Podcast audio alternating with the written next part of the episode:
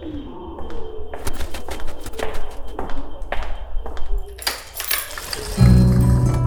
Dámy a pánové, tady Sara Polak a vítejte u dalšího dílu podcastu Tajemství Národního muzea.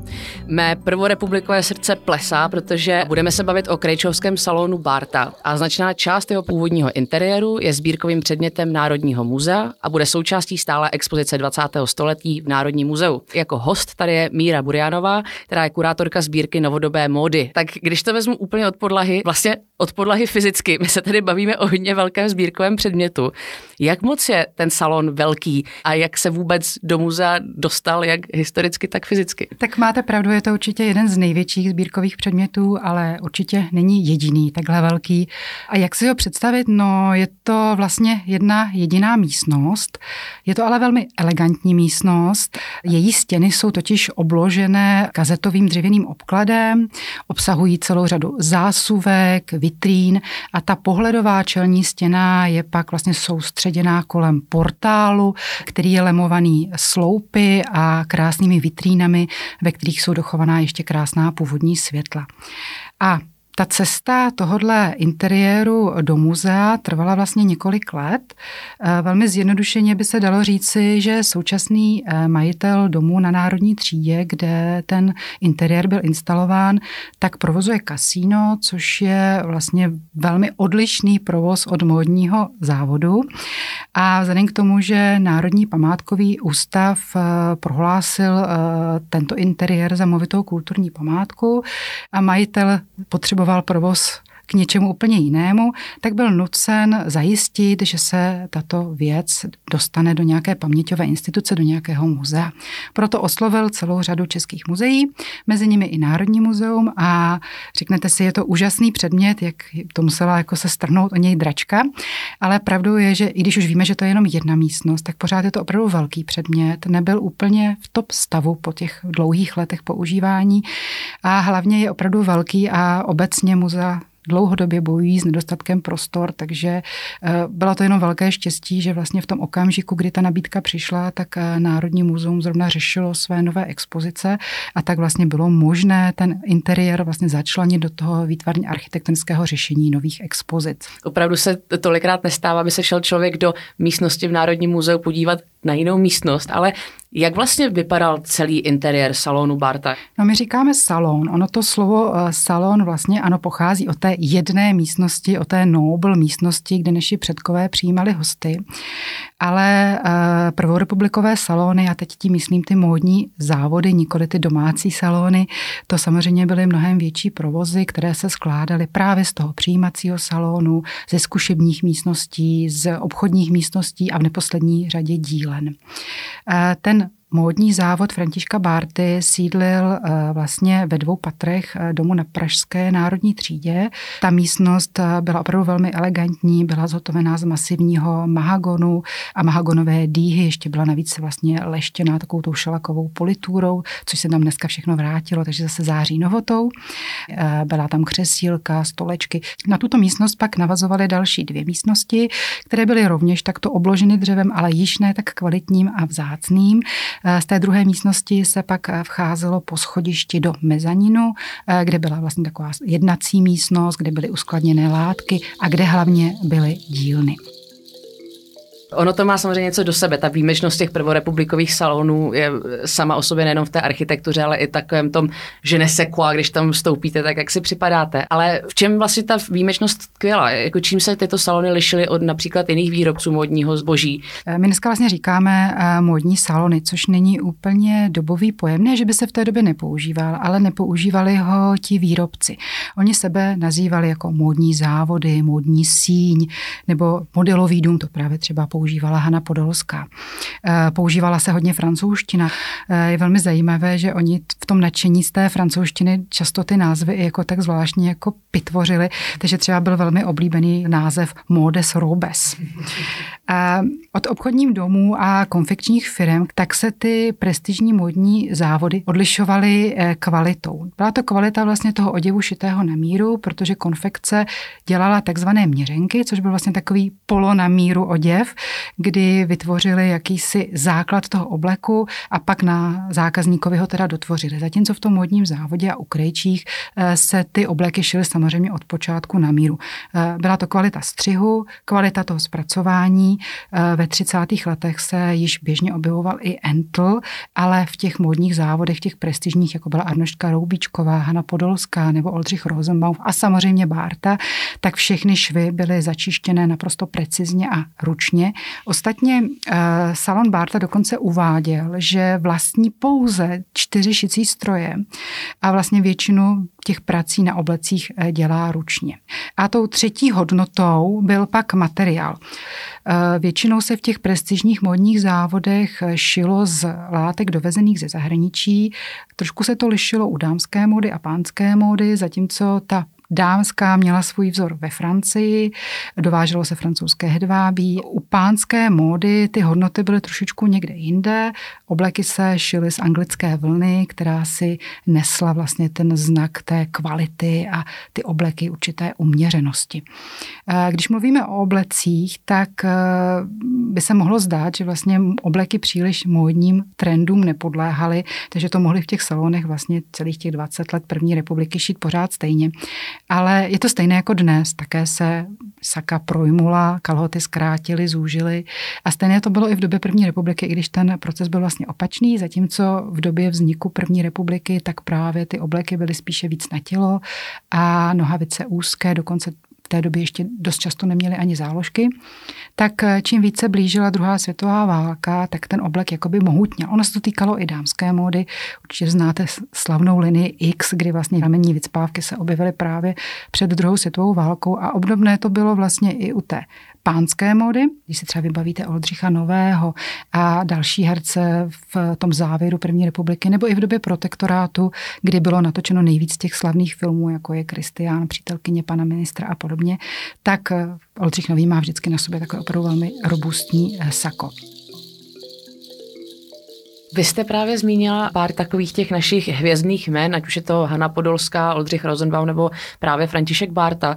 A mě by zajímalo, jestli to byli spíše šikovní podnikatelé, nebo jestli to byli ti, co přišli opravdu s těmi designy nebo s tím technologickým know-how a jak se to potom dá porovnat eh, se jmény zase zahraničního kalibru, jako například Coco Chanel. No, stejně jako Coco Chanel a její současnice třeba Elza Schiaparelli a další významné osobnosti světové módy, tak uh, musela se tam vlastně snoubit zároveň ta schopnost a zároveň uh, i nějaká obchodní zdatnost. Třeba Hanna Podolská se živila jako domácí švadlena, než měla salon, takže nepochybně uměla šít, ale to, že ten její modelový dům se stal během první republiky tak slavným, bylo asi dáno spíše tím, že k tomu jejímu výtvarnému cítění měla ještě opravdu obchodního ducha. Dokázala ten svůj salon neuvěřitelně dobře propagovat a dokázala ve svých zákaznících vzbudit určitý pocit výjimečnosti. Ona osobně dohlížela na jejich zkoušky a nepovažovala to za povinnost, ale považovala to vlastně za společenskou záležitost. Na druhou stranu je třeba říci, že víceméně po celou dobu první republiky eh, tu hlavní roli té kreslířky, řekli bychom dneska návrhářky, v jejím salonu zastávala eh, neuvěřitelně neuvěřitelně talentovaná Heda Vlková, eh, která byla natolik talentovaná, že si pak v závěru první republiky založila svůj vlastní salon.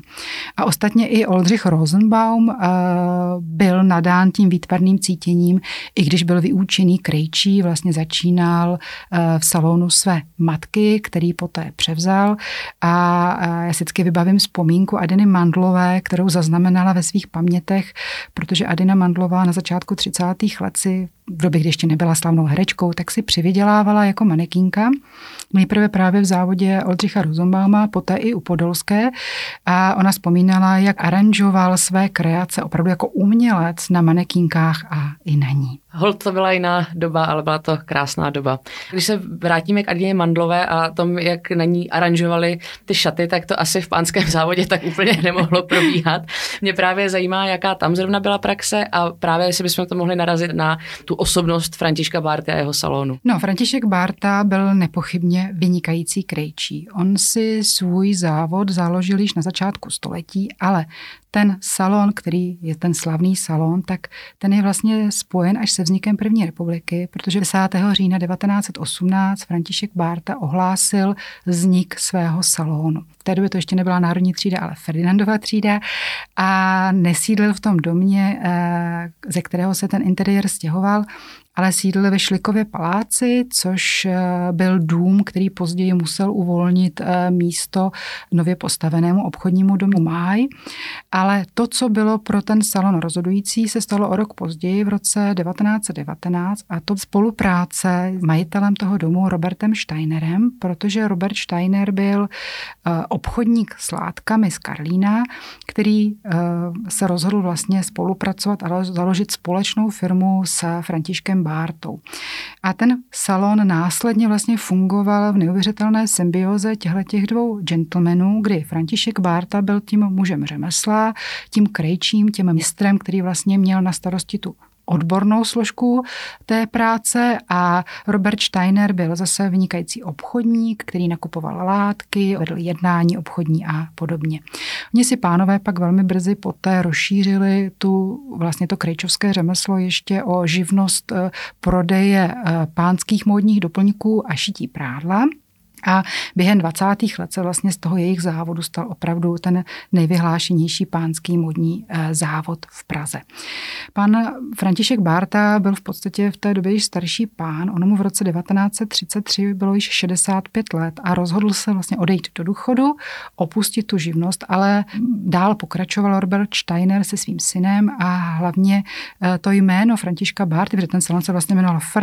Bárta a spol, tak eh, bylo natolik zavedené, zavedené, že i když už tam František Bárta nepůsobil, tak ten salon byl takto pojmenován. Já bych se hrozně ráda dostala vlastně k těm známým osobnostem, které tam šily, protože vy jste právě zmínila uh, Hanu Podolskou a Dinu Mandlovou, uh, měla s okolností Hanu Benešovou za zákaznici, u Rosenbauma tak zase šila Eliška Junková nebo Marie Baťové nebo dámy z rodiny Pečků a měli své slavné zákazníky i salony jako právě salon Barta? Uh, byl to ten nej významnější pánský modní závod v Praze, takže samozřejmě všichni pánové z těch elitních vrstev společnosti, ať už to byli politici, diplomaté, průmyslníci nebo umělci, tam šili. Z těch umělců zmíním například eh, režiséra Otakara Vávru, který eh, samozřejmě v závěru 30. let a pak ve 40. let natáčel filmy s celou řadou těch významných hereckých osobností. Takže ačkoliv sám byl spíše levicově orientovaný, tak mu nepochybně záleželo na perfektním vzhledu, takže byl zákazníkem salonu Barta. A k těm úplně nejvýznamnějším pak zmíním majitele toho jediného smokingu, jak jste říkala, náš podcast se jmenuje Jeden smoking, prosím, tak ten jeden jediný dochovaný smoking, který bohužel tedy není součástí našich sbírek, ale je ve sbírce uměl Umělecko-promyslového muzea, tak patřil eh, doktoru inženýru Janu Tylemu. Eh, Tyle byl eh, ředitelem Báňské hutní společnosti a byl to velmi zajímavý všestranný člověk, který byl zároveň naším reprezentantem v Šermu. Účastnil se dokonce olympiád a velmi úspěšně byl v roce 1928 na olympiádě v Amsterdamu, v roce 36 v Berlíně. On a jeho žena Marie byli vlastně takovou dokonalou ukázkou těch zákazníků těch nejprestižnějších salonů, protože zatímco on šil u Bárty, tak eh, Marie šila u Arnošky Roubičkové, Oldřicha Rozumbauma, Františka Matějovského nebo Martelev. Ale ten salon samozřejmě pokračoval, teď mluvím o Bártovi, i po roce 1948, takže byli zákazníci i po roce 1948, kdy došlo k jeho znárodnění. On byl vlastně nejprve začleněn do národního podniku OP Prostějov, které všichni známe. Je to vlastně takový paradox, když tento zakázkový dům byl součástí velké konfekční firmy. Ale už rok poté pochopili, že ta zakázková výroba na míru šitého oděvu má stále budoucnost i v nové době. Takže eh, se stal součástí podniku Oděvní tvorba a pak v roce 1954, kdy došlo k přejmenování všech těch slavných závodů, salon Hany Podolské se stal salonem Eva, salon kníže Adamem, eh, Rosenbaum stylem, tak z salonu Františka Barty se stal, dostal hezký název, dostal název Diplomat. No a do tohohle salonu můžeme vlastně nahlédnout díky filmu Světáci od Zeňka Poskalského z roku 1969 a i těch 50 let vlastně od od založení podniku, je to přesně 50 let, tak eh, stále platilo, že v Praze prostě nebyl kvalitnější podnik. Přesně to vlastně vystihl i ten mistr Krejčí, který je tam vítá. Teď si představte, přijdou tam, že jo, ty pánové v těch monterkách, takových těch špinavě bílých. A on jim říká, ale my šijeme jenom na objednávku, pánové. A jsme podnik první třídy. Oni potom říkají něco tak jako velmi sebevědomě, že eh, ano, jako v Praze dražší podnik neexistuje, nebo tak něco. Ano, a on jim na to přesně s tou hrdostí odpovídá. V Praze těžko. A v tom filmu vlastně mohou, eh, můžete nahlédnout i do toho interiéru, protože oni přicházejí do té vstupní místnosti, do té naší sbírkové, eh, kde jim ten kryčí ukazuje látky a vybírají si látku, jsou v šoku z té vysoké ceny, pak procházejí do té druhé místnosti, jdou po schodišti, to tam všechno je vidět, dojdou do toho mezaninu, kde jim teda Krejčová eh, bere míry, takže tam i pohled do té kabinky, takže vlastně celý ten interiér si tam můžete prohlédnout. Vy jste zmiňovala, že ten jediný smoking má tady ve sbírkách Umprum, ale mě zajímá právě z hlediska Národního muzea, jestli máte ve sbírce i třeba oděvy z tohoto podniku, nějaké jiné třeba. No, ano i ne. Mm-hmm. Protože eh, on ten problém uchování pánských obleků je dán kvalitou. Obleky byly zotovovány opravdu z drahé vlny, která vydržela dlouhá léta a bohužel první republika skončila druhou světovou válkou, která eh, sebou přinesla velkou dobu nedostatku, přídělový systém, takže bylo třeba přešívat. A pánské obleky se staly vlastně vděčným zdrojem materiálu jak pro chlapecké obleky, tak i pro dámské kostýmy. My bohužel ve sbírce Národního muzea žádný oděv eh, z období kdy salon Barta fungoval jako salon Barta nemáme. Pak je samozřejmě jiná situace po tom roce 1948, kdy už to byl diplomat, to se těch oděvů dochovalo více. Ale máme jeden předmět, který je se salonem Barta přesto svázaný a je to předmět opravdu výjimečný. Je výjimečný ne tím, že to je klobouk, ale tím, komu patřil, protože u Barty se prodávaly nejen obleky, ale jak jsem říkala, pánové si rozšířili tu živnost i o prodej doplňků, které dovážely většinou z Anglie, takže prodávali se tam deštníky, hole, boty, klobouky, vázanky, nákrčníky, košile a další věci. A všechny tyhle vlastně doplňky potřebovali pánové k tomu, aby měli ten kompletní image toho perfektně oblečeného gentlemana. A i tento klobouk, který, abych už to prozradila, patřil prezidentovi Edvardu Benešovi, tak byl podle etikety dovezený z Anglie. Následně na něj přidali etiketu v salonu Barta, kde ho prodali prezidentovi a zároveň do té kožené potní pásky vyrazili prezidentův monogram. To v té době nebylo nic neobvyklého.